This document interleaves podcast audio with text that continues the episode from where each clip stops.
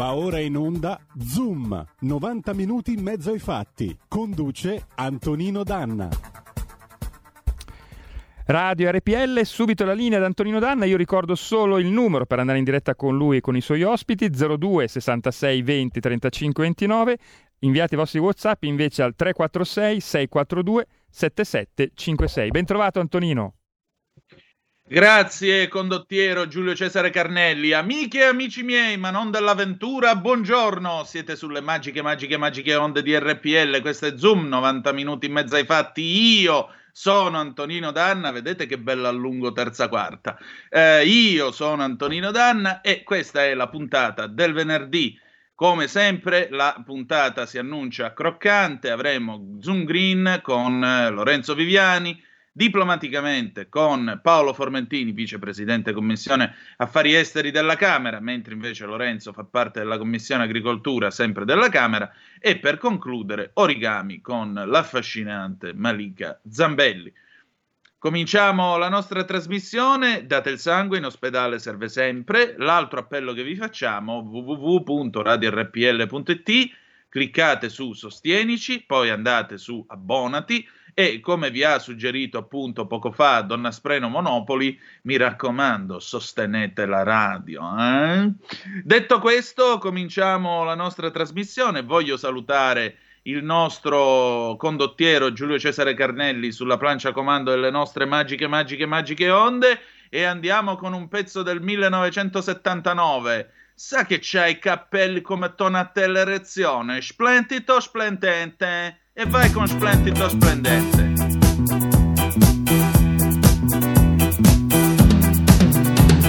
Splendido splendente, l'ha scritto anche il giornale, io ci credo ciecamente. Anestetico d'affetto, io avrò una faccia nuova grazie a un bisturi perfetto.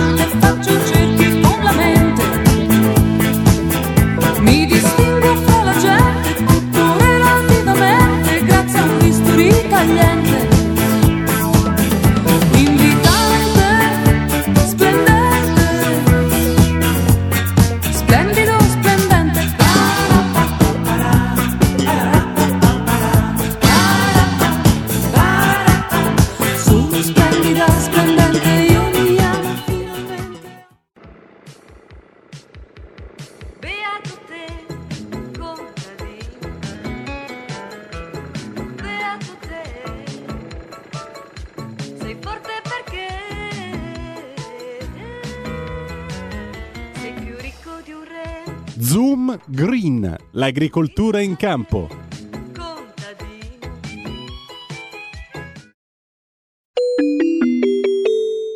Qui Parlamento. MP Savonarola, MP Savonarola, rispondete cambio. Sì, qui MP Savonarola RPL, vi sento forte, forte, forte, chiaro. Ciao a tutti, un caro saluto ai radioascoltatori, un caro saluto a te Antonino per Grazie. questa puntata di Zoom Green. Devo dire la verità, oggi non c'è storia. Per il cravatta contest già solo la giaccazza di tweet di Lorenzo lo fa vincere a mani basse. Io ho un più proletario eh, velluto, per cui niente, tocca a lui. Certo, io No, oggi ho le bretelle nuove perché le avevo ordinate rosse, solo che mi sono arrivate di colore scuro, ma comunque.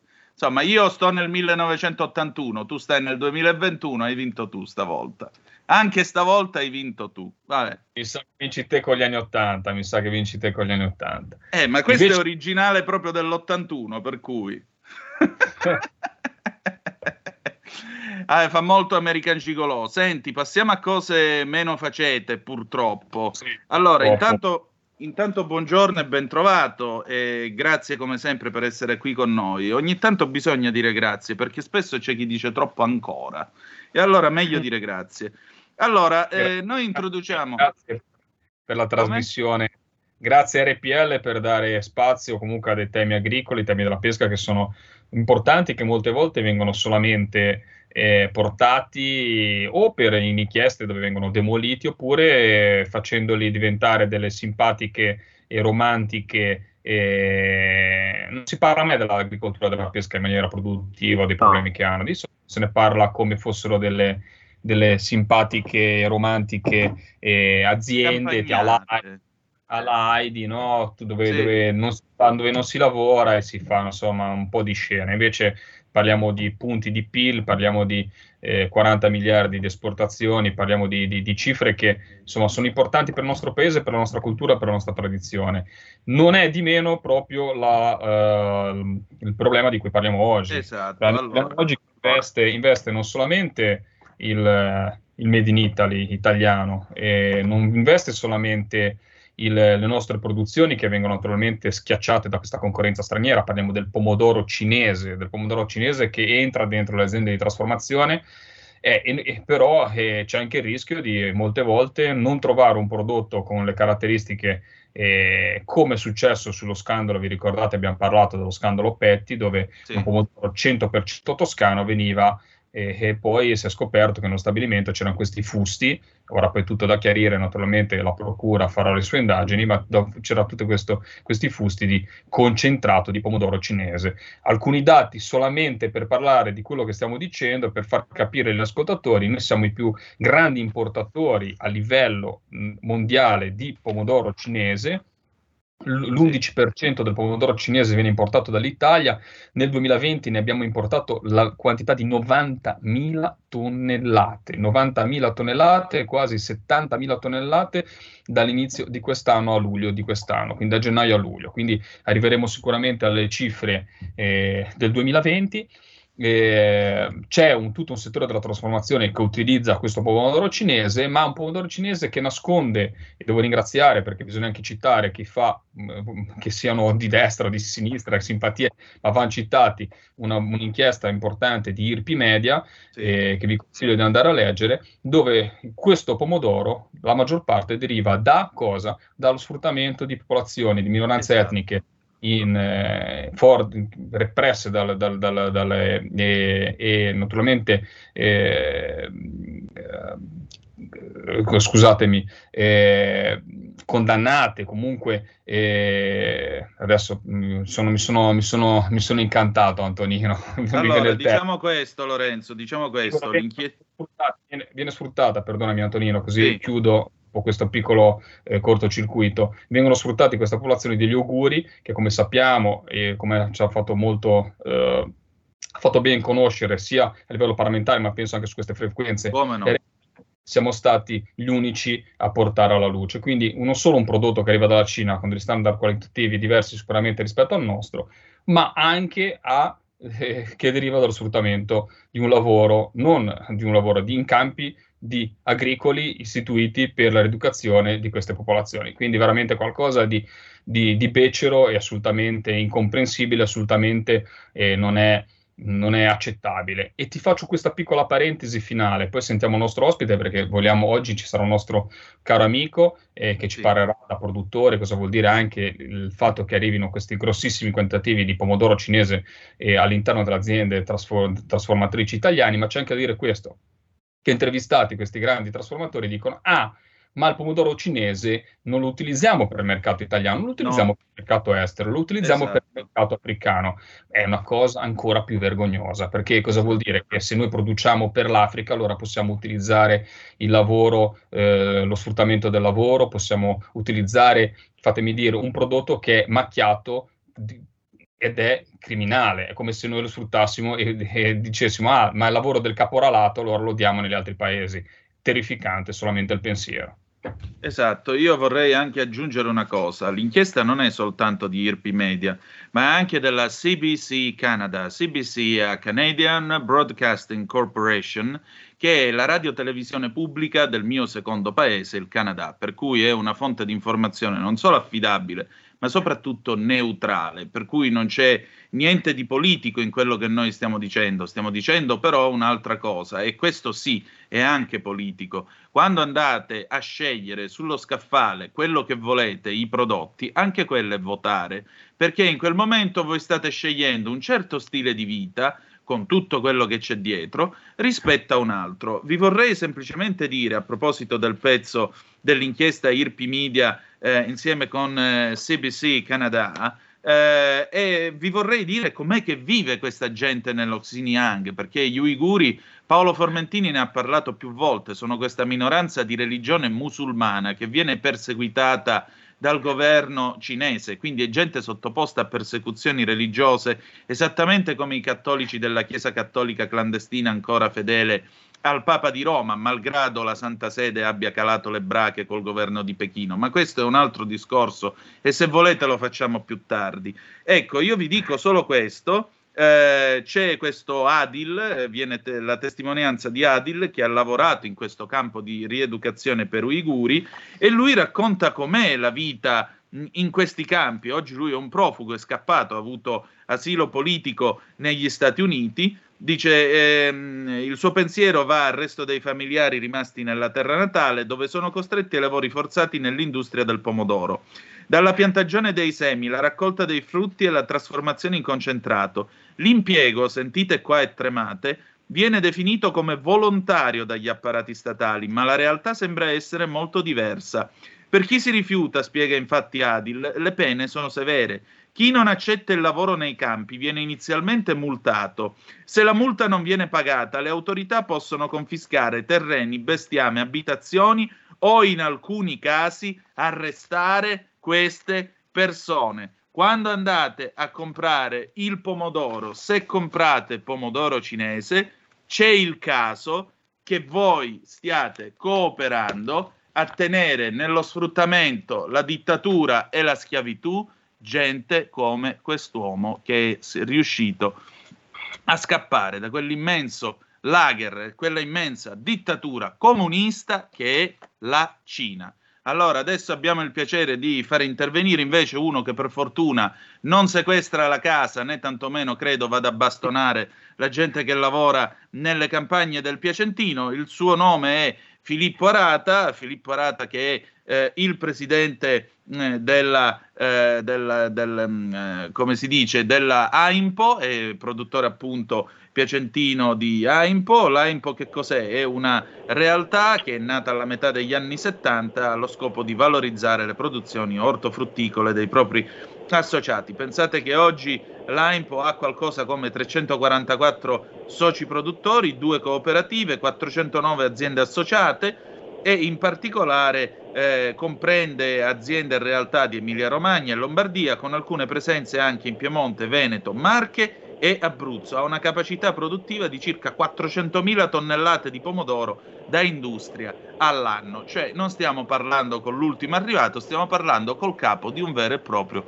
colosso. E allora Filippo Arata, signor Presidente, buongiorno, benvenuto a Zoom. Buongiorno Filippo. Buongiorno, buongiorno a tutti, Beh, va bene Filippo Arata, signor Presidente, lasciamo stare, eh, non sono il capo ma sono il rappresentante pro tempore di questo gruppo di agricoltori, oggi siamo arrivati a, a 600.000 tonnellate Ecco. di pomodoro prodotto nel nord Italia, non abbiamo più le aziende eh, nelle Marche e in Abruzzo, Mm. siamo tutto nel nord Italia e conferiamo tutto il nostro prodotto che produciamo nei campi di Piacenza, Parma, Mantova, Verona e zone limitrofe agli stabilimenti di, di trasformazione del nord Italia.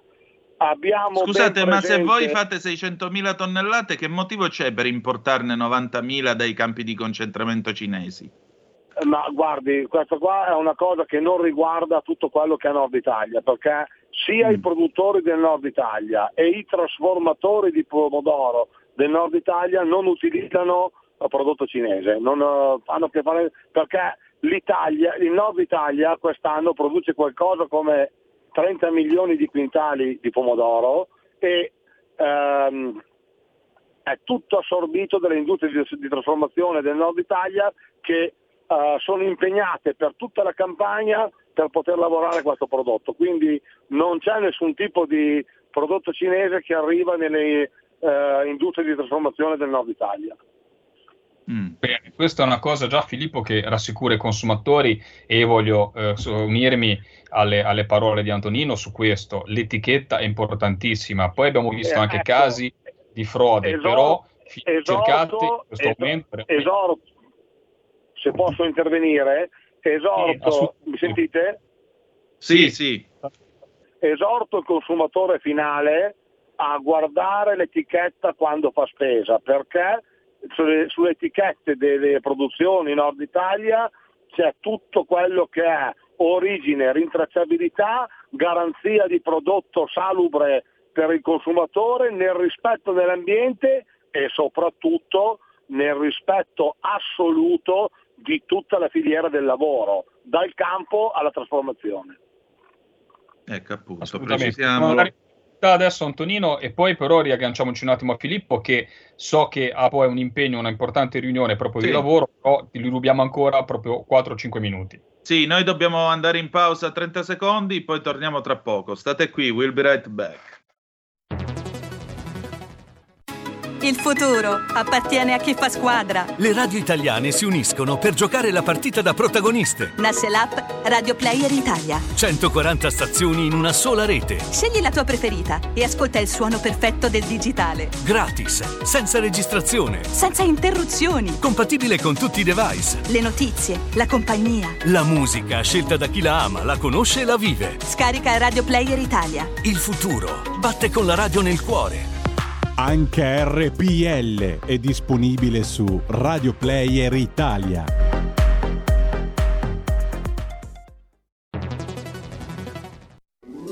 Stai ascoltando RPL. la tua voce libera, senza filtri né censura. La tua radio. La linea torna subito a Lorenzo Viviani e Antonino Danna.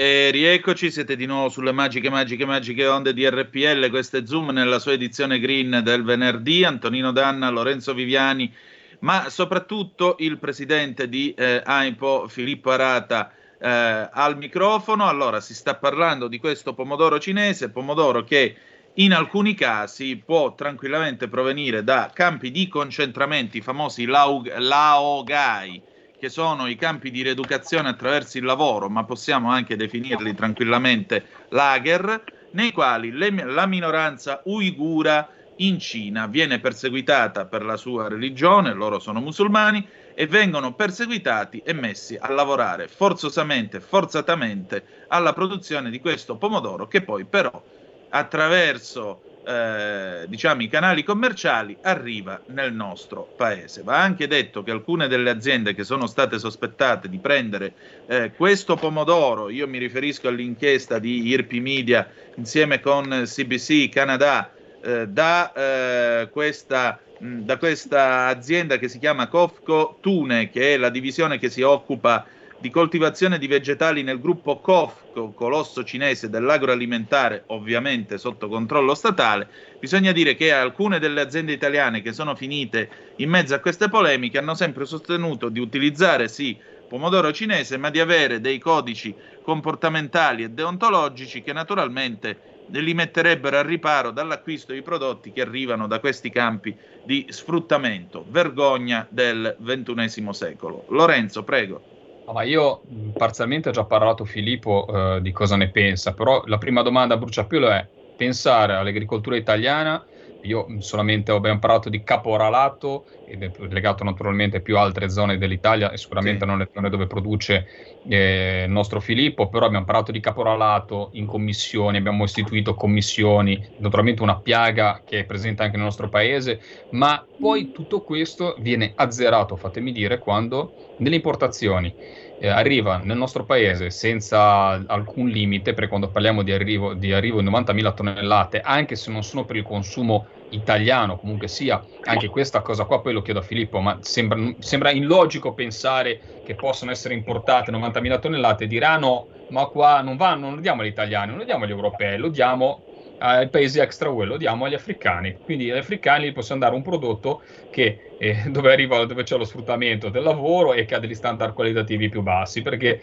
allora questo mi sembra una delle forme, e lo dico da leghista, che vengo ta- sempre insomma eh, bollinato come un razzista. Sulla radio dell'odio, ricordiamo. Sulla radio dell'odio, io mi sembra la più grandissima, la più grande forma di razzismo proprio cercare di fare una popolazione di serie A e popolazione di serie B. Cioè gli italiani produciamo ma gli scarti li mandiamo dall'altra parte. Questa è una cosa terrificante, terrificante. Ma detto questo, come si sente un produttore italiano, e questo lo chiediamo proprio a Filippo, sapendo che lui comunque sia deve rispettare una serie di regole dal punto di vista, e lo fa volentieri dal punto di vista deontologico, sul lavoro, della filiera, anche perché poi ci sono tutti i, anche, ci siamo inventati dei nomi strani che secondo me dovrebbe essere una normalità sulla filiera di qualità, sulla filiera di rispetto del lavoro, che sono tutte giuste, ma dovrebbero essere cose standard e senza delle premialità. Dovrebbe esistere solo un tipo di lavoro, che è quello che viene rispettato dal punto di vista sociale. E, dall'alt- e dall'altra parte tutte le regole che rispetta a lui nell'utilizzo dei fitofarmaci, nell'utilizzo eh, dei trattamenti e insomma e, e anche degli standard igienico-qualitativi della sua merce. Cioè, come si può convivere anche se con i numeri mi fa piacere, si combatte, perché quando io sento che si produce in Italia mi si riempie il cuore di gioia, perché vuol dire che noi con le produzioni contrastiamo anche la, le, le, importazioni degli altri paesi. Non credo che possiamo eh, e non dobbiamo delocalizzare, quindi deve rimanere l'Italia no, deve rimanere un sistema produttivo e non possiamo essere solamente agriturismi o ititurismi, cioè dobbiamo portare pesce in terra, dobbiamo eh, produrre e fare agricoltura. Quindi ecco, come si sente un agricoltore? Poi gli chiedo com'è andata la stagione, ma mi sembra di capire abbastanza bene, ma soprattutto cosa si trova in più in un prodotto italiano rispetto a un prodotto importato. Perché qua poi parliamo di importazione di cosa? Di concentrato di pomodoro messo nei fusti, che naturalmente deve farsi un viaggio che non è piccolo perché arriva attraverso la nave e container. Ma allora, innanzitutto, beh, diciamo così che uh, sicuramente il sentimento del produttore quando arriva della roba che non è confacente agli standard che mette in campo lui, è sicuramente un sentimento così di quantomeno di tristezza e di preoccupazione. Uh, diciamo che nel nord Italia c'è un OI del pomodoro barra distretto di pomodoro che raggruppa sia produttori e trasformatori che sta facendo un grandissimo lavoro per quanto riguarda la promozione e la garanzia di trasformazione e di uh, commercializzazione di, questo, di produzione di questo prodotto. Bisogna continuare, non stancarsi mai di controllare, di uh, andare a vedere, di, uh, uh, di, tenere sotto controllo, di leggere le etichette, di, insomma, di monitorare tutto quello che succede attorno a questa uh, cultura. La campagna che è andata bene, a livello meteorologico diciamo che è stata un'estate favolosa, uh, ha permesso di fare in modo ottimale l'operazione di raccolta senza sprecare di prodotto e senza uh, buttare via niente e diciamo che c'è un prodotto quest'anno di qualità eccezionale nel nord Italia, una cosa favolosa che i, i consumatori potranno poi così, diciamo così, verificare durante l'inverno comprandolo vari, nei vari punti vendita e quindi diciamo che eh, è un'annata sicuramente positiva. Uh, continuiamo con, a parlare di queste cose, continuiamo a controllare perché assolutamente dobbiamo uh, lavorare nella massima trasparenza come già facciamo e nella massima garanzia per poi chi va a consumare il prodotto. Grazie Presidente, grazie davvero. Grazie. Grazie Filippo e quindi eh, un voi, messaggio occhio all'etichetta perché non solamente si sceglie un prodotto migliore, un prodotto di qualità, soprattutto dopo una stagione come c'è stata quest'anno, quindi sicuramente ci aspetteremo eh, dei prodotti di elevatissima qualità, ma soprattutto si, non, si, non si compra qualcosa che deriva dallo sfruttamento dei lavoratori, quindi si, si compra un prodotto che anche dal punto di vista etico è sano e tutto. Quindi scegliamo italiano su tutti i fronti. Grazie Filippo. Grazie a voi. Grazie a voi. Grazie ancora. E allora 0266203529 se volete essere dei nostri oppure 346 642 7756 se volete intervenire con le zappe o WhatsApp che dir si voglia nel corso di questa puntata di Zoom Green. Vi ricordo che siete sempre sulle magiche, magiche, magiche onde di RPL. Antonino Danna e Lorenzo Viviani al microfono. Salutiamo anche gli amici che ci salutano dalla pagina Facebook. Abbiamo un commento, Alessandra Fiorentini. Buongiorno Alessandra, quando si compra cinese comunque... mm, eh, lasciamo i puntini sospensivi al, al loro lungo, lungo, lungo eh, disquisire, perché tante volte con un po' di understatement si possono fare anche discorsi che durano una settimana intera. Ecco che arriva Fabrizio da Sabbio Chiese sulla zappa, pomodoro concentrato da campi di concentramento. Ironia delle parole. Eh già, ironia delle parole, ironia però... Ma voi lo comprereste un chilo di pane fatto ad Auschwitz? Io no. Io onestamente no, anche se me lo offrissero a 30 centesimi il chilo. Qua è la stessa cosa. Non li, non li annientano nei forni, ma è pur sempre un campo di concentramento di gente che viene perseguitata da una dittatura, una dittatura vera. Non potete dire il nome dei pelati da acquistare, su molti prodotti scrivono tutto fabbricato in Italia e non è così. Grazie Graziella. Eh, ma noi mica possiamo metterci a fare la pubblicità, Graziella. Eh, Antonino, Antonino ha perfettamente ragione. Eh, Mm. Io consiglio di guardare eh, di- di- ai nostri ascoltatori, perché comunque è Ecco. giusto un servizio, eh, di guardarsi l'inchiesta che, abbiamo, che si trova facilmente su internet. Esatto, Eh, eh, l'inchiesta a firma del, co- del collega Matteo Civillini su Irpi Media, il Eh, pomodoro dello Xinjiang confezionato in Italia, tra virgolette, conquista il mondo grazie ai colossi delle conserve italiane. Decine di migliaia di tonnellate arrivano negli stabilimenti italiani dallo Xinjiang, dove la minoranza uigura subisce una repressione capillare. Servizio del 29 ottobre scorso. Quindi io consiglio di, di guardarlo, di, di- di- insomma, e lì già avranno delle notizie, però eh, sicuramente l'etichettatura è importante, quindi se voi vedete che un prodotto, e poi eh, insomma, eh, come ha detto bene Filippo prima, se voi vedete che l'etichetta è importante, poi ci possono essere naturalmente dei casi di frode, però i casi di frode sono stati prontamente, devo dire la verità, con massima celerità affrontati anche dal, dall'ICQRF e dalla Guardia di Finanza, come è stato il caso Petti, eh, che lo possiamo dire ampiamente perché è andato sulla cronaca quotidiana. Poi anche lì c'è la, la giustifica del- di questo colosso trasformiero che dice ah, ma non era destinato, non era per le conserve 100% toscane quel concentrato. Però insomma vedremo cosa, cosa diranno i giudici e cosa dirà la procura, insomma, cosa succederà nella- in ambito giudiziario, come andrà a finire l'inchiesta. Noi Sì, in proposito, proprio l'inchiesta di Irpi Media si occupa di questo. Antonio Petti fu Pasquale ha detto a Irpi Media che l'autorità giudiziaria di Livorno ha provveduto a restituire parte dei prodotti sottoposti a vincolo. Per una parte rimanente, oggetto di contestazione, è stata recentemente formulata diversa istanza di restituzione con prove indiscutibili dell'azienda della provenienza italiana delle materie prime impiegate, aggiunge l'azienda. Questo lo diciamo per completezza di informazione. e, e- utilizziamo l'etichetta. So che è difficile, so che a volte si sceglie un prodotto magari che costa di più, però è, c'è un valore aggiunto inestimabile. Ricordiamoci che se costa qualche centesimo in più, però ha un valore che non è quel centesimo in più, perché comunque se Certo. costa, sappiamo, la, nostra, la domanda a Filippo sui costi della filiera non l'abbiamo fatti, ma sappiamo sempre che comunque sia queste eh, questa- questa- queste importazioni selvagge vanno assolutamente a influire anche sul costo del nostro pomodoro. Quindi sicuramente il nostro pomodoro purtroppo, anche se di qualità, ha dovuto livellare il prezzo rispetto alle- alle- a quello di scarsa qualità che viene da fuori.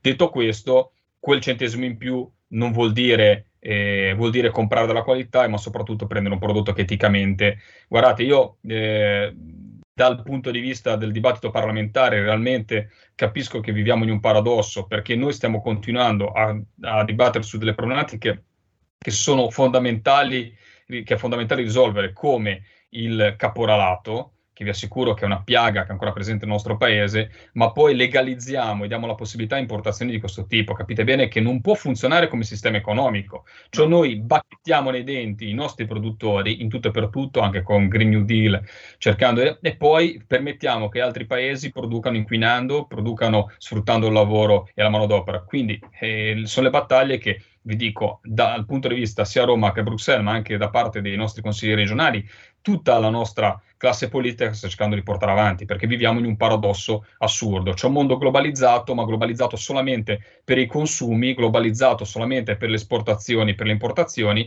ma non è globalizzato per la tutela ambientale, non è globalizzato per la tutela dei lavoratori. Allora questa globalizzazione è una globalizzazione che conviene solo a qualcuno. Esatto, e vorrei aggiungere anche un'altra cosa. Mentre bastoniamo i produttori italiani e gli scassiami cabasesi con la storia del Green New Deal eh, ci dicono che inquiniamo e siamo brutti, sporchi e cattivi. Il pomodoro arriva dalla Cina, inquinando eticamente e sporco, perché eticamente inquina le coscienze di chi lo compra perché viene appunto dai campi di concentramento, in alcuni casi viene dai campi di concentramento dove vengono perseguitati gli uiguri e Greta muta e i tizi che oggi andranno a fare salata o filone o bigiata a scuola perché vogliono perché non hanno un pianeta B muti pure loro. Quindi questo tanto per chiarirci su certa gente che viene additata come il nuovo 68 aspettiamo, aspettiamo Marco Dolfin. Io sì. in questo momento devo dire la verità e devo ringraziare anche perché le informazioni su IRP Media mi è arrivato da un amico militante che saluto, il nostro ascoltatore, perché semmai e mi è arrivata la solita giornata in cui avevo in audizione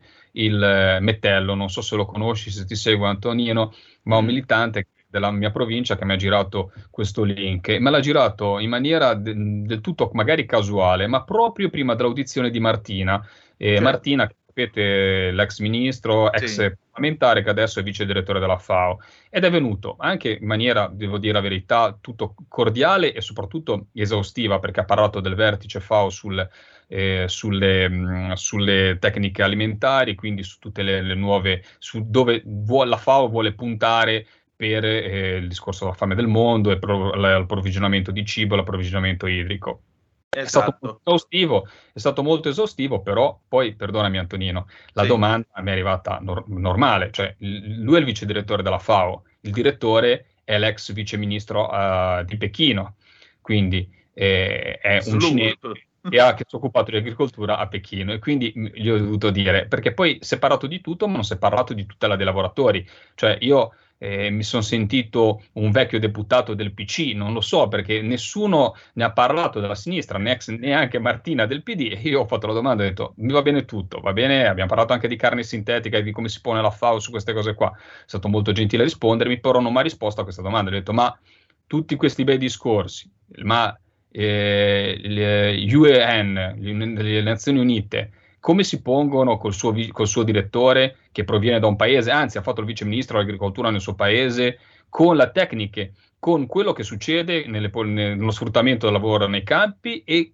tutta la, la, predazione che sta facendo la Cina eh, sul, eh, sui campi agricoli e sul territorio africano.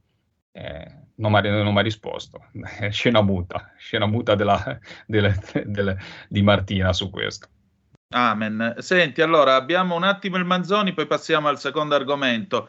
Manzoni immenso, buongiorno. Oh, buongiorno, buongiorno a te, buongiorno a Viviani. Eh, allora, c'è un grosso problema circa la marchiatura CE. Mm. Era, era scoppiato qualche anno fa il problema. CE, Comunità Europea, ok? Sì. I cinesi marchiavano CE China allora, China Export, ecco. Allora, hanno, c'è stata una diatriba all'UTO su questa cosa, no? Perché loro dicevano, no, voi fate C con una spazzatura E, noi facciamo C con due spazzature E. Allora tu fammi capire come fai a capire su una bottiglietta di, di pomodoro se è C E con una spazzatura o C E con due spazzature. È uguale, è la stessa cosa, è un classico imbroglio. Bastava che eh, l'Unione Europea cambiava il suo CE e metteva EU. Era molto più semplice, tu vedevi EU o CE, perché adesso ti arrivano delle cose marcate CE e dici vabbè, comunità europea, buon altro secchio. Seconda cosa, come avevo già detto altre volte, altre volte, qui in Canarie c'è una zona franca dove tu puoi importare semi lavorati o, eh, da- dall'Africa, dove i pomodori costano una cifra di nulla, li imbottigli, li lavori, li imbottigli e viene fuori CE europeo. E invece no, non è europeo. Eh, È la stessa cosa. Ma perché? Eh, ma perché? Eh, ma quelle- quelli sono i trattati italiani e una cosa del genere succedeva anche negli anni Ottanta a Pomigliano d'Arco quando arrivavano le carrozzerie dal Giappone con la nave, le assemblavano col motore dell'Alfa Sud e poi sul libretto dell'Arna c'è scritto fabbricazione nazionale. E purtroppo sono le norme europee. Una volta che vengono lavorati o trasformati sul territorio europeo, automaticamente diventano prodotti europei. L'Arna, che aveva la carrozzeria Nissan, eccetera, eccetera, diventava un'automobile italiana nel momento in cui veniva lavorata o trasformata in tutto o in parte in Italia. I motori a Prato la Serra, la linea di montaggio a Pomigliano. Purtroppo queste sono le norme europee, ragazzi. Allora, adesso passiamo al secondo argomento. Il secondo argomento è il Mose che eh, sì, certo, quando va in funzione aiuta sicuramente a tutelare, a tutelare diciamo così, eh, a tutelare la, la, la, la... Fermi tutti, abbiamo un commento su Facebook. Che squallore, la Greta non parla dei pomodori cinesi, ma la Greta non parla neppure della guerra in Yemen, dice Orfeo Pila non parla dei lavoratori dell'Embraco, non si fa carico di tutti questi problemi. Che squallore queste associazioni di argomenti. Orfeo, eh, ci, prendiamo, ci prendiamo un caffè domani e poi te la spieghiamo meglio io e Lorenzo la storia, perché evidentemente non ci siamo espressi bene. Io sto dicendo molto semplicemente, siccome ci occupiamo di agricoltura, l'agricoltura produce inquinamento. Eh, l'inquinamento non è soltanto nei prodotti che vengono utilizzati eventualmente in Cina per produrre questo pomodoro che qualitativamente è inferiore rispetto a quello prodotto con tutte le regole che si applicano in Italia. Quindi, come vedi, la Greta se ne potrebbe occupare. La Greta che non ha il coraggio di pigliarsela con Pechino, che è il maggiore inquinatore della faccia della terra. Ma l'inquinamento, caro il mio Orfeo, non è soltanto qualcosa di materiale, è anche qualcosa di morale, perché io non accetto di mangiare una cosa che è stata prodotta da uno che sputa sangue perché viene perseguitato per la sua religione da una dittatura. Tu lo compreresti un chilo di pane fatta ad Auschwitz, sì o no? Orfeo, questa è la domanda. Sì o no? Non, att- non attendere discorsi. Eh? Per, no, per rispondere al nostro, al nostro commentatore, eh, basta vedere dove si fanno le proteste, si fanno in paesi occidentali civili, dove comunque sia si sta già svolgendo tutta un'opera di eh, conversione di Green New Deal in Europa e poi si dice in questi paesi qua dovete produrre, mentre abbiamo co- con un altro concetto che a me potrebbe stare anche bene, ma diciamolo a tutto il mondo, il messaggio, mandiamolo facciamolo e, e cerchiamo di essere coraggiosi. I veri martiri sono quelli che ci hanno lasciato la pelle, perdonatemi, e che sono, si sono messi davanti dei carri armati e sono andati dove era difficile protestare, non dove ti mettono lo stuino per terra e dove ti fanno i complimenti. Ecco, perché pensare che un'Europa deve andare verso Green New Deal e tutto il resto del mondo invece non prende impegni comunque, o comunque sia, continua. Ricordiamoci che la, la, la Cina col giacimenti di carbone che ha, a parte gli investimenti sul nucleare, ma farà altre 18 nel, nel, nel, medio termine centrali a carbone, centrali a carbone. Di cosa parliamo quando abbiamo delle emissioni e così continuano? Noi potremmo essere green quanto vogliamo, ma è come dire non facciamo e poi non è non è tanto, perdonatemi, che non dobbiamo essere green perché non lo sono gli altri, ma non posso neanche pensare che massacro le nostre produzioni e poi lascio il mercato aperto. Io vorrei solamente una reciprocità nelle cose. Quindi i prodotti che arrivano dai paesi, cioè la, l'amica Greta dovrebbe dire, state un po' a sentire, non comprate quello che viene dalla Cina, non comprate da chi eh, inquina più degli altri. Perché non lo dice questa cosa qua, la nostra amica Greta? Perché non dice eh, indirizzate i consumi eh, consumatori eh, verso dei prodotti sostenibili? Perché non scegliete dei prodotti sostenibili? Ecco, queste cose che sono scelte di mercato, io lo dico sempre, noi purtroppo magari siamo, diventiamo secondari e la gente non ha più voglia di andare a votare, ma abbiamo un potere enorme che è quello del consumatore, un potere gigantesco, esatto. quello del consumatore, che possiamo cambiare gli equilibri economici ed è quello che fa più paura a chi governa, purtroppo ve lo dico da politico, realmente molte volte le dinamiche internazionali, le multinazionali che fanno cambiare pensiero e fanno cambiare politica mm. non solamente ai paesi ma a interi continenti come la comunità europea. Quindi il nostro, il nostro, la nostra grande forza è indirizzare i consumi. Perché la nostra amica Greta non manda un messaggio di questo tipo qua? Cominciate a comprare prodotti che arrivano da paesi che rispettano l'ambiente. Cominciate a comprare prodotti che non arrivano da certi paesi, fare i nomi dei paesi che non rispettano l'ambiente più degli altri. Ecco, quando dirà queste cose qua, io potrò dire che avrà detto qualcosa di giusto e qualcosa soprattutto di coerente. Dico un'ultima cosa, poi introduciamo Marco Dolfin che ringraziamo per la pazienza che ha avuto nell'attenderci ah, fino ad adesso. Che eh, mi spiace. Vorrei chiudere, vorrei chiudere citando un proverbio siciliano. La prima parte è una parte che io considero sessista e stupida perché è falsa, ma la seconda invece è azzeccata. Un signore governo ri femmini e del re picciridru. Traduzione: Il Signore ci tenga lontani dal governo delle donne, ma questa è una cazzata, perché invece le donne devono governare il mondo e saranno loro a salvarlo, ma soprattutto ci tenga lontani dal governo di un re bambino. E sai perché? Perché nel governo del re bambino si va appresso ai capricci. Il governo del re bambino sono tutti questi sedicenti leader mondiali che si inchinano untuosi e ossequiosi a una che intanto manco li calcola, puntualmente dice che fanno bla bla bla e si lasciano fustigare da gente che vuole tutto e subito, ma la rivoluzione la devono fare gli altri.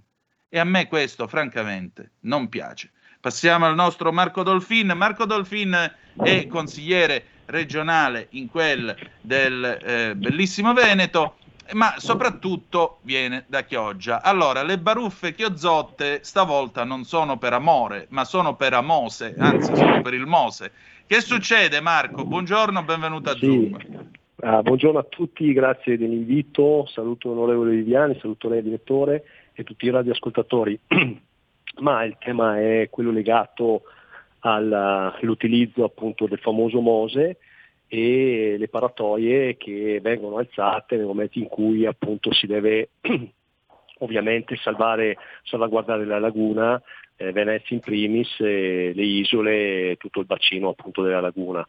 E ovviamente una volta che queste vengono alzate il sistema entra in funzione appunto con eh, le condizioni meteomarine avverse e appunto con la marea sostenuta ovviamente impediscono l'uscita dei pescherecci idem per eh, l'aspetto portuale, diciamo così, commerciale e ovviamente eh, la mancanza la, la, l'impossibilità poi di, di, rientrare a paratie alzate, appunto paratoie alzate da parte dei, dei pescherecci che magari sono fuori, devono rientrare in porto e così, va, così anche per quanto riguarda così facendo anche per quanto riguarda le attività della, della logistica, del, della, della crocieristica e quant'altro. Ecco. Dunque eh, ben venga l'utilizzo finalmente di uno strumento che possa utilizzare, visto anche i soldi che si sono spesi, e anche tutte le, eh, tutte le varie vicissitudini attorno alla vicenda del Mose, che non sono ancora finite, però ovviamente dobbiamo tenere in considerazione anche gli aspetti eh, del mondo della pesca e del mondo appunto del commerciale, dei porti e quant'altro. Perché dico questo? Perché eh, il tema è che eh, non sono neanche finite le famose conche di navigazione che permetterebbero a paratie, alza, paratoie alzate la possibilità di entrare ed uscire in sicurezza per, i, per, i, per, per, la, il settore ittico, per, la flotta peschereccia e per le attività appunto, del porto. E dunque questo crea eh, sicuramente delle grosse difficoltà, eh, il mondo della pesca eh, in questi ultimi questi ultimi mh, settimane ha lavorato pochissimo, già è nelle condizioni di difficoltà perché ci sono tutta una serie di eh, imposizioni, di restrizioni a livello europeo e anche a livello nazionale, in più sommiamo anche l'impossibilità di poter farli andare in mare per colpa di queste situazioni, fa sì che eh, insomma, si crei veramente delle grosse problematiche eh, nel, nel, settore e dunque tutta una serie di, di tematiche e problematiche non da poco.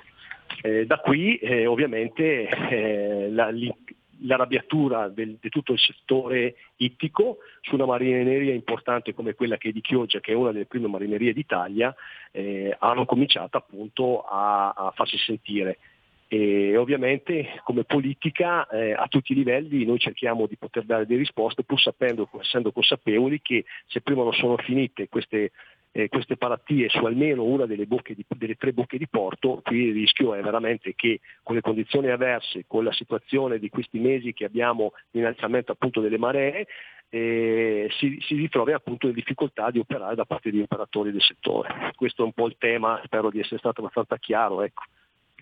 Marco, sei stato chiarissimo. Io intanto mi scuso perché ti abbiamo fatto aspettare e non possiamo no, dedicare il tempo necessario alla, alla, alla, alla questione perché eh, insomma, questa, questa, questo argomento che ci ha preceduto ci ha coinvolto abbastanza. Sì. un argomento che però è fondamentale approfondire, quindi sarà argomento delle prossime puntate. Ti faccio l'ultima domanda. Eh, Marco, estrapperò un minuto in più da Antonino che mi sta già guardando male, ti vedo dalla diretta Facebook.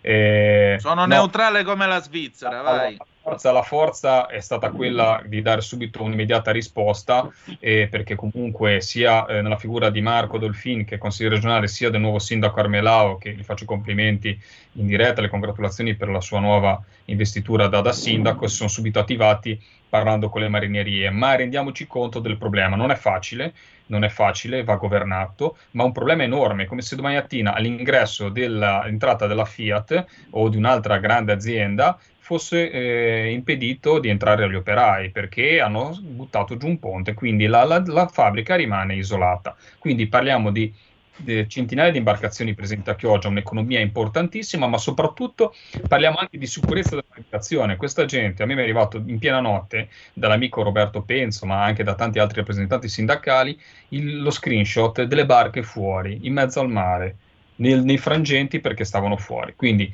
cap- ci sono purtroppo delle dinamiche che non sono facili da governare, ma sarà scopo nostro cercare di trovare una soluzione, dove non, qua non è un problema politico, un problema di visioni diverse, un problema tecnico, ma sono problemi tecnici che vanno risolti. Io Marco, quindi ti chiedevo solamente il pronostico e poi veramente un minuto perché dobbiamo salutare, perché dopo si parte con la parte esteri con l'amico Formentini. Sì, sì, no, eh, allora il tema è questo, eh, come appunto è stato esposto, speriamo, stiamo cercando di sensibilizzare più di tutti, al di là dell'opinione pubblica, ma tutte le varie realtà a livello governativo, a livello europeo, insomma tutte le, le, le realtà degli enti preposti a far sì che almeno una conca di navigazione nelle tre bocche di porto siano, siano le tre bocche di porto Lido, Malamocco e Chioggia, almeno una possa essere nei tempi brevi sia, e possa essere finita. Si parla che su quella di Malamocco, nonostante che abbiano tra virgolette sbagliato anche i calcoli di ristrutturazione e quant'altro, perlomeno si spera che questa eh, nell'arco di sei mesi, spero, ci auguriamo, questa possa essere finalmente funzionale e funzionante per questo scopo. Andremo anche nella stagione buona, primaverile estiva e dunque non avremo qui effetti diciamo così di alta marea e di, di acque alte. Ovviamente però non ci possiamo trovare impreparati perché insomma eh, questo problema c'è, esiste e ci dispiace ancora una volta che i tecnici a livello internazionale che hanno eh, calato questo mega progetto eh, mondiale eh, unico al mondo, alla fine non abbia considerato che una delle prime cose da fare era proprio le conche di navigazione per permettere di far transitare in sicurezza le eh, imbarcazioni quando appunto le paratoie sono alzate. Questo è una cosa che io ripeto vergognoso e assurdo in un paese come l'Italia che è circondata dal mare e non può permettersi appunto di avere i propri porti di ingresso chiusi perché non sono stati calcolati di ingressi eh, diciamo così indipendenti eh, che possono permettere in sicurezza di far entrare nel momento in cui ci sono appunto in questo caso anche le paratoie alzate. Ecco, questa è una cosa assurda e, vergog- e anche vergognosa sotto certi punti di vista, visto i soldi che sono stati spesi sul Mose. Benissimo, allora grazie Marco, noi dobbiamo chiudere, ma ci risentiremo presto. Grazie ancora. Grazie a voi, grazie dell'opportunità, saluti onorevole, salve. Prego, Lorenzo, un saluto anche a te, ci ritroviamo venerdì prossimo, ok? A venerdì prossimo e parleremo anche di salvamare, di rifiuti spiaggiati e della possibilità dei pescatori di raccogliere la plastica. Ok. Ciao a tutti. Ciao, noi andiamo in pausa, poi al ritorno le news flash lette da Filippo il Bello. We'll be right back, a tra poco. Qui Parlamento.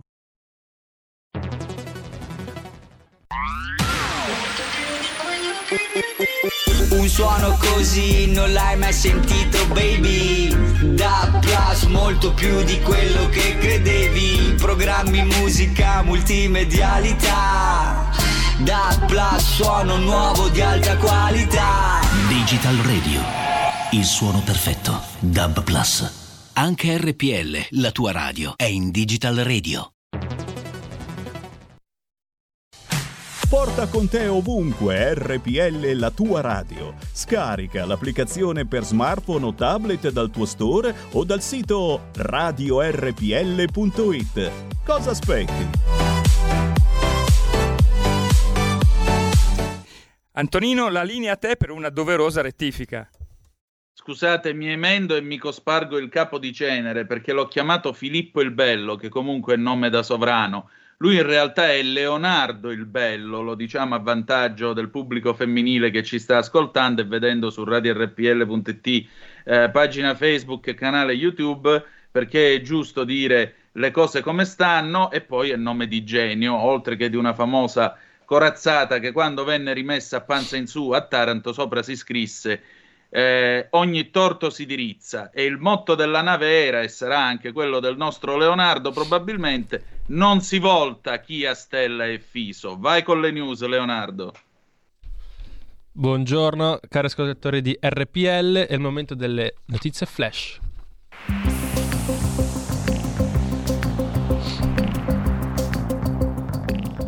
Terza dose di vaccino. Ricciardi dice per tutti quando scadrà la seconda. La terza dose del vaccino anti-Covid in Italia? Siamo partiti dalle persone più fragili, ma pian piano nel 2022 dobbiamo ricoprire tutti, perché Israele ci ha insegnato che rivaccinando tutta la popolazione si blocca questa quarta ondata che purtroppo è iniziata. Lo ha detto Walter Ricciardi, consulente del ministro della Salute Roberto Speranza.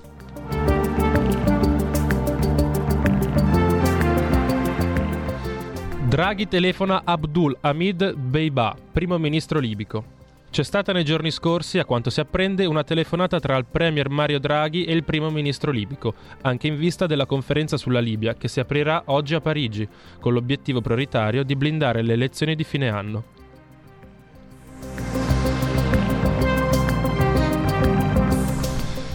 La crisi tra Polonia e Bielorussia si allarga.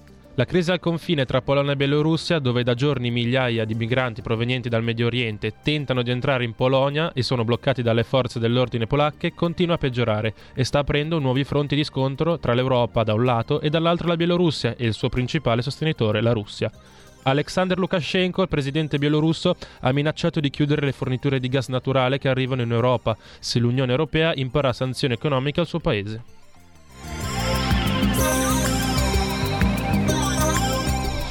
Italia-Svizzera, chi perde rischia il mondiale. Azzurri decimati, come gli elvetici, per un match dai più visto come un fastidioso intoppo. Questa sera a Roma la nazionale di Mancini si gioca al primo posto e un biglietto diretto per il Qatar. Una sconfitta costringerebbe a passare dai playoff, con il precedente nefasto del match contro la Svezia di quattro anni fa, a raccomandare massima attenzione e altrettanto impegno. Al netto dei tantissimi infortuni, ciò che emerge è lo scarso interesse generale per un impegno assolutamente fondamentale. Le notizie flash per il momento terminano qui, vi do appuntamento alla prossima edizione e buona prosecuzione di ascolto su RPL.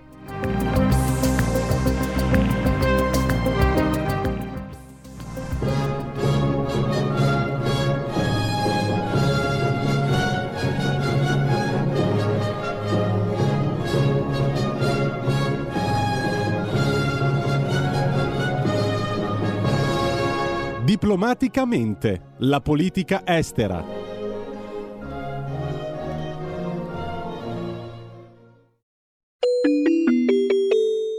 Qui Parlamento. Allora, grazie Leonardo per le news e adesso linea Paolo Formentini, il vicepresidente della Commissione Affari Esteri della Camera. Ciao Paolo, buongiorno. Ecco, Antonino, abbiamo il contributo di, prima di Paolo Formentini. Sì, eh, però io vorrei parlare con Paolo perché siamo un po' serrati coi tempi, eh, quindi prima sentiamo Paolo, poi se resta tempo andiamo col video. Andiamo con Paolo, passamelo, per favore. Sì, lo stiamo chiamando, 10 secondi. Ah, ok, ok.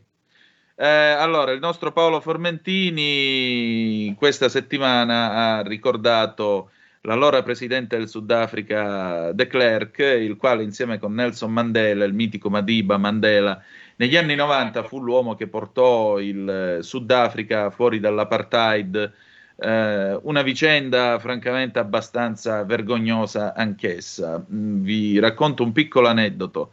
Eh, voi ricorderete che mh, c'è stato un eh, Piedone l'Africano, il film del 1978 con eh, con, eh, come si chiama, con Bud Spencer, eh, venne girato in Sudafrica e Bodo, il bambino che appare nel film, eh, è un bambino di colore, oggi fa l'avvocato a, a una cinquantina d'anni. Bene, un giorno andarono a, manda- a, mangiare in un ristorante portandosi il bambino appresso e non, fare, non lo vollero fare entrare. Bud Spencer e tutta la, la troupe se ne uscirono dal ristorante e se ne andarono a mangiare altrove proprio per protesta contro l'apartheid. Come vedete sono le piccole storie che fanno la grande storia. E, e De Klerk naturalmente è stato l'uomo che ha portato il Sudafrica in una nuova era, anche se questo oggi crea dei problemi e crea dei problemi anche alla comunità italiana che è piccola, sparuta, quasi sparita, ma c'è io ho il piacere anche eh, di conoscere qualcuno di loro, qualcuno di loro, li saluto con molto affetto. E allora Paolo, buongiorno, ben trovato. Che succede in buongiorno Sudafrica? a voi. Dimmi.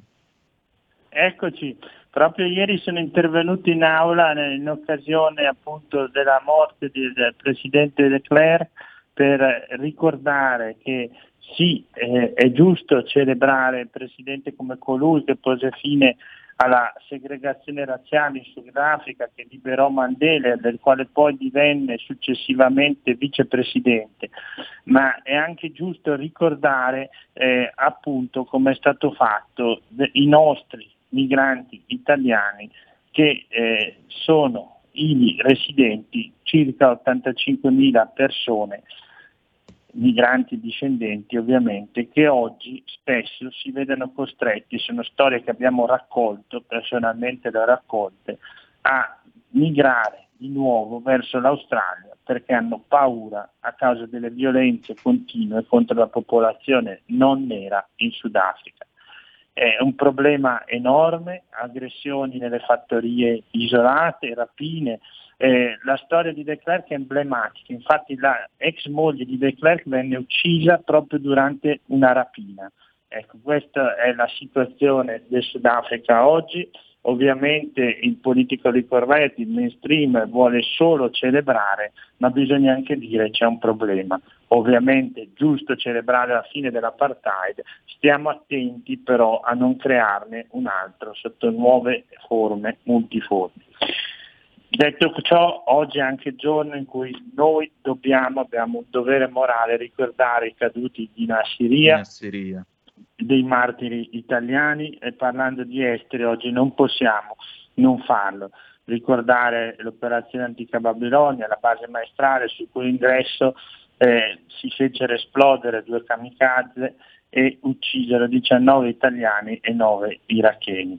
È un doveroso ricordo, un ricordo che si unisce anche al ricordo dei 13 aviatori che eh, furono uccisi nel 1961, l'11 novembre, a Kindu mm. nel Congo, dopo essere partiti da Leopoldville, quella che allora era l'odierna Kinshasa, e per portare eh, rifornimenti a una guarnigione malese dell'ONU appunto eh, all'aeroporto nei pressi di Kindu. Eh, lì furono fraintese le intenzioni dei nostri militari, dai militari di stanza congolesi in quell'area, li scambiarono per mercenari eh, di provenienza dal Belgio al servizio del Katanga e li trucidarono. Questa è una storia drammatica, una storia che ci ricorda quanti sacrifici facciano i nostri uomini in divisa nel mondo per promuovere quei valori in cui tutti noi crediamo e per promuovere il nostro paese.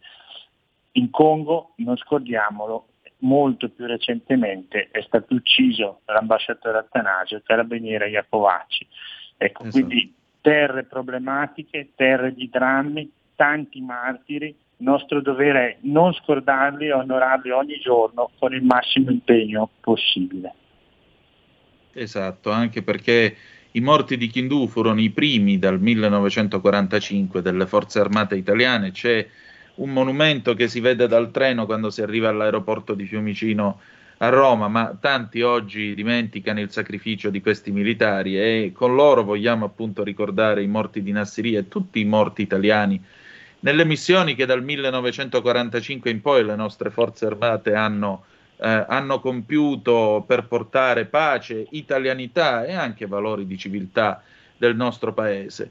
Eh, mi vergogno per quelli che il 2 giugno, quando sfilano le nostre, eh, le nostre truppe alla parata ai fori imperiali, gridano 10-100, 1000 Nassiria. Mi vergogno io per loro perché evidentemente questa gente non si rende conto del sacrificio che questi militari hanno fatto per il nostro paese e anche per il popolo iracheno. Poi possiamo discutere sulle ragioni di quella guerra nel 2003, le bugie, le non bugie, non importa, i militari vengono chiamati a compiere eh, sulla base, a operare sulla base di scelte politiche, non hanno responsabilità per le scelte politiche, ma quando si muovono, si muovono portano il tricolore e lo portano per tutti e per ciascuno di noi. Scusa questa tirata, ma no, mi pareva no, giusto anzi, precisarlo. Doverosa, giustissima e condivisa. Non si può più continuare a denigrare chi indossa una divisa e davvero dà la propria vita per il paese. Non si può più, non si può più perché in un mondo globalizzato come il nostro bisogna essere invece orgogliosi della propria identità, delle proprie origini, perché questo è il contributo che si può portare nel mondo.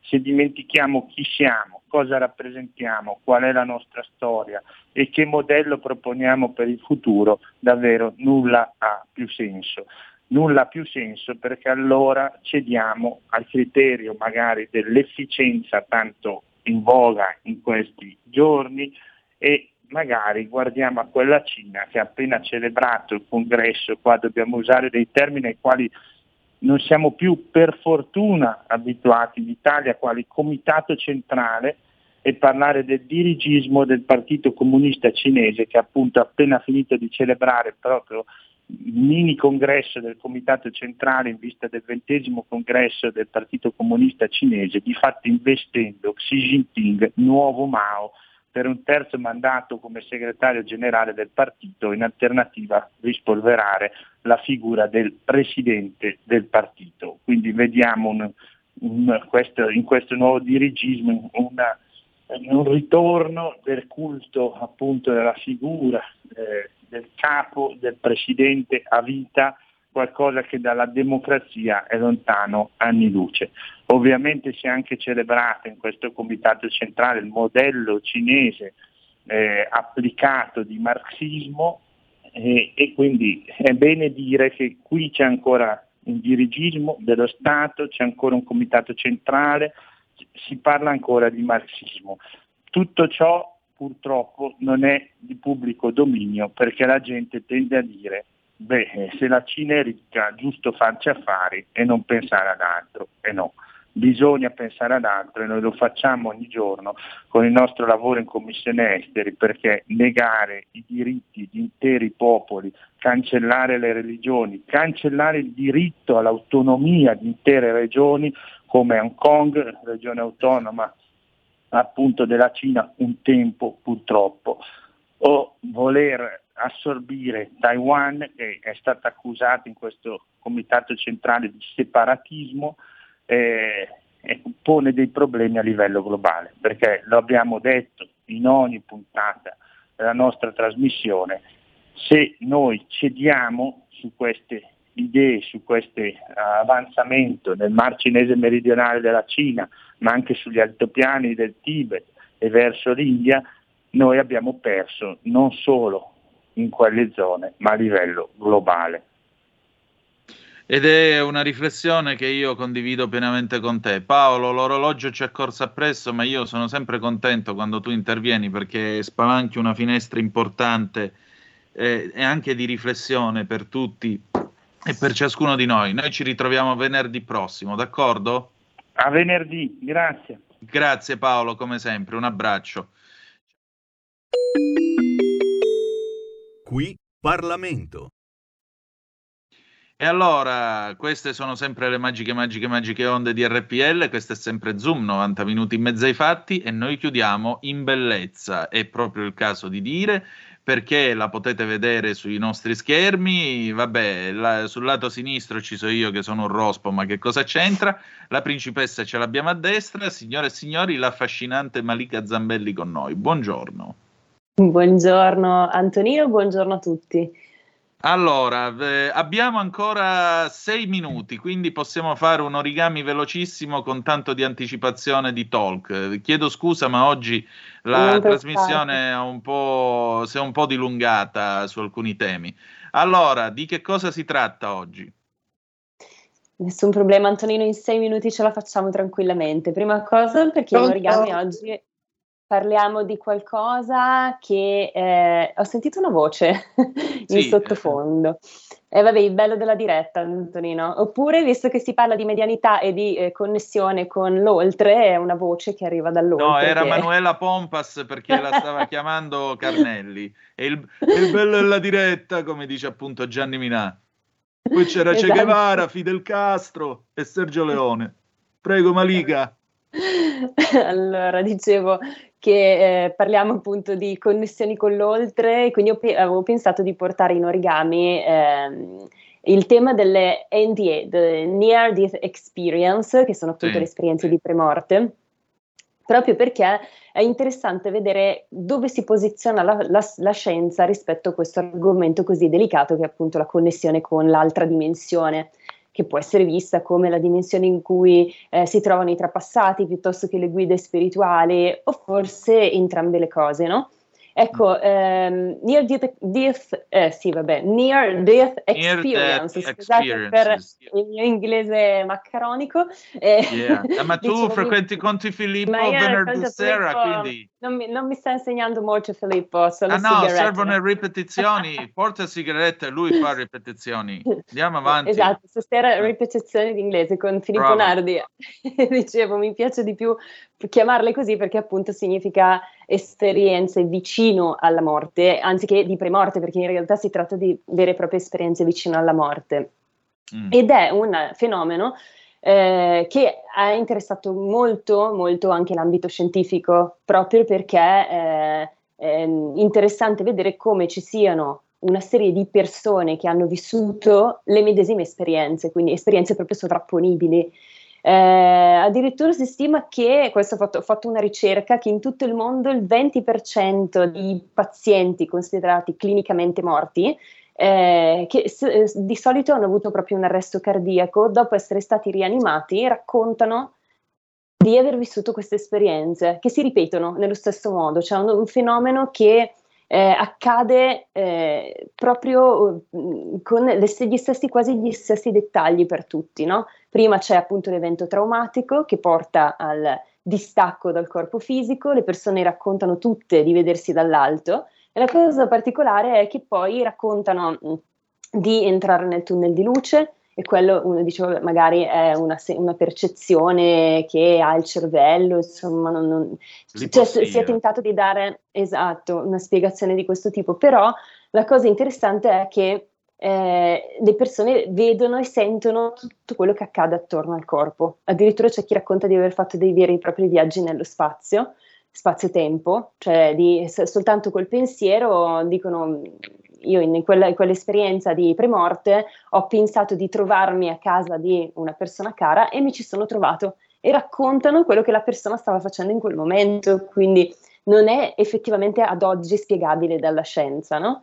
E eh, nel 2001 è stato pubblicato, te lo leggo Antonino perché è interessante, sulla rivista scientifica The Lancet, una rivista scientifica molto importante, l'articolo di un cardiologo ecco, canadese dal titolo Coscienza senza fine, un approccio scientifico alle esperienze di premorte. Il cardiologo arriva a questa conclusione. Nessun modello fisiologico o psicologico può da solo spiegare tutti gli elementi che le NDE hanno in comune. Quindi diciamo che è, è veramente un fenomeno interessantissimo che apre uno spazio importante anche nella, nel mondo della scienza, no? perché eh, ci si apre all'ipotesi dell'esistenza di una coscienza oltre la materia. E, ehm, ecco, questo era l'argomento che volevo portare, ci sarebbe tanto da dire sull'NDE. Il tempo stringe e quindi vorrei che mi dicessi la tua, Antonino, rispetto a questo tema. Guarda, questo tema, io posso dirti che fin dall'antichità non mancano testimonianze scritte dell'oltretomba, la mitologia greca per esempio ne è piena.